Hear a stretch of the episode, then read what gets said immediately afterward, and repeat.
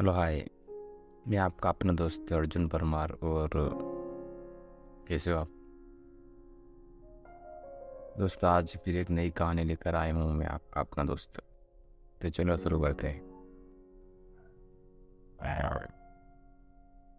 मैंने गलती कर दी। नंदनी के गर्भवती होने की खबर सुनते ही पूरे परिवार में खुशी की लहर फैल गई। किंतु नंदिनी के चेहरे पर खुशी, कम और चिंता की लकीरें ज़्यादा दिखाई दे रही थी। श्यामा नंदिनी की दोस्त थी। उसी समय नंदिनी से मिलने आई थी।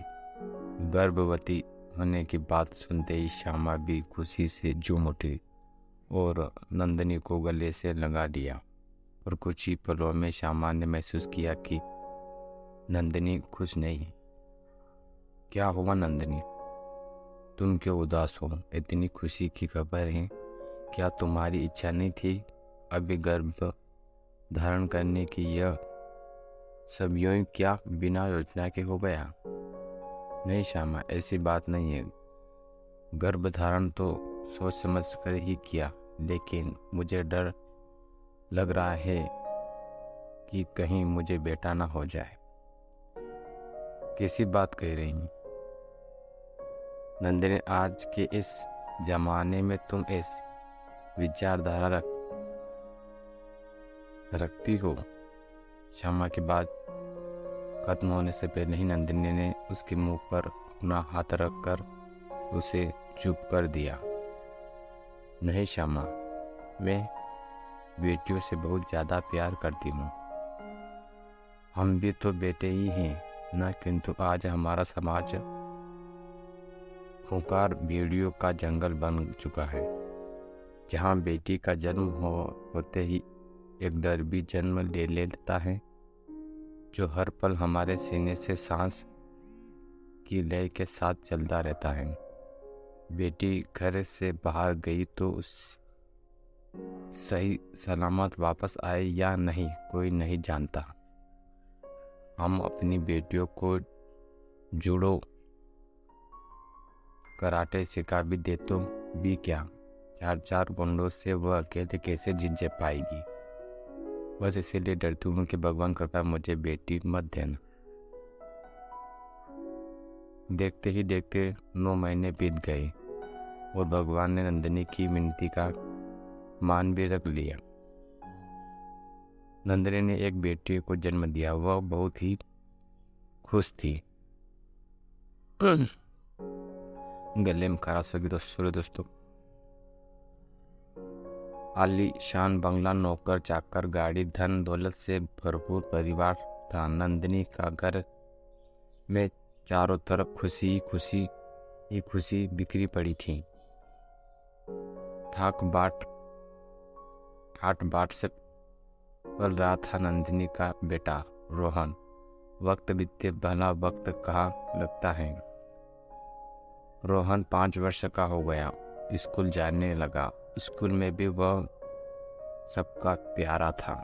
रोज दोपहर को नंदनी बस का इंतज़ार करते हुए नीचे खड़ी रहती और रोहन के आते ही उसे गोद में उठाकर उसकी प्यारी प्यारी बात सुनती।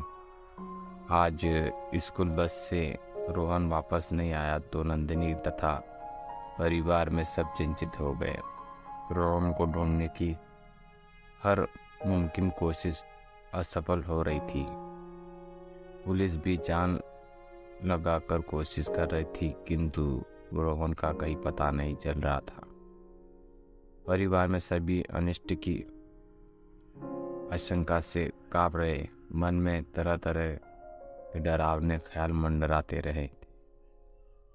दो दिन के उपरांत पुलिस को रोहन की लाश अवस्था में मिली।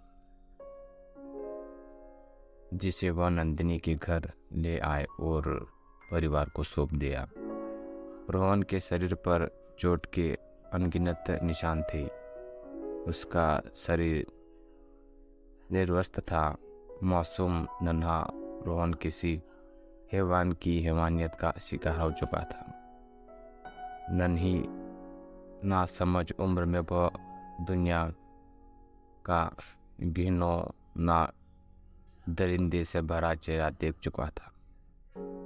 रोहन को इस हालात में देखकर नंदनी खून की आँसू रो रही थी, पूरा परिवार। दुख के सागर में डूब रहा था, तभी श्यामा विवाह आई और नंदनी को गले से लगा लिया।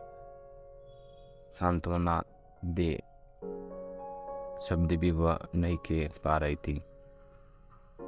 वह स्वयं भी ऐसा दृश्य देखकर काँप रही थी। श्यामा के गले लगते ही नंदिनी फूट फूट कर रो पड़ी और उससे कहने लगी श्यामा मैंने गलती कर दी। भगवान से बेटा मांगकर मुझे तो भगवान ने से प्रार्थना करनी चाहिए थी कि मुझे निसंतान ही रखना। मुझे पता नहीं था कि समाज में अब कोई भी सुरक्षित नहीं है। तो मेरे दोस्त ने ये कहानी लिखी थी धीरज झा ने और बस आज की कहानी में यहीं तक। ख्याल रखिए अपना और अपने परिवार का।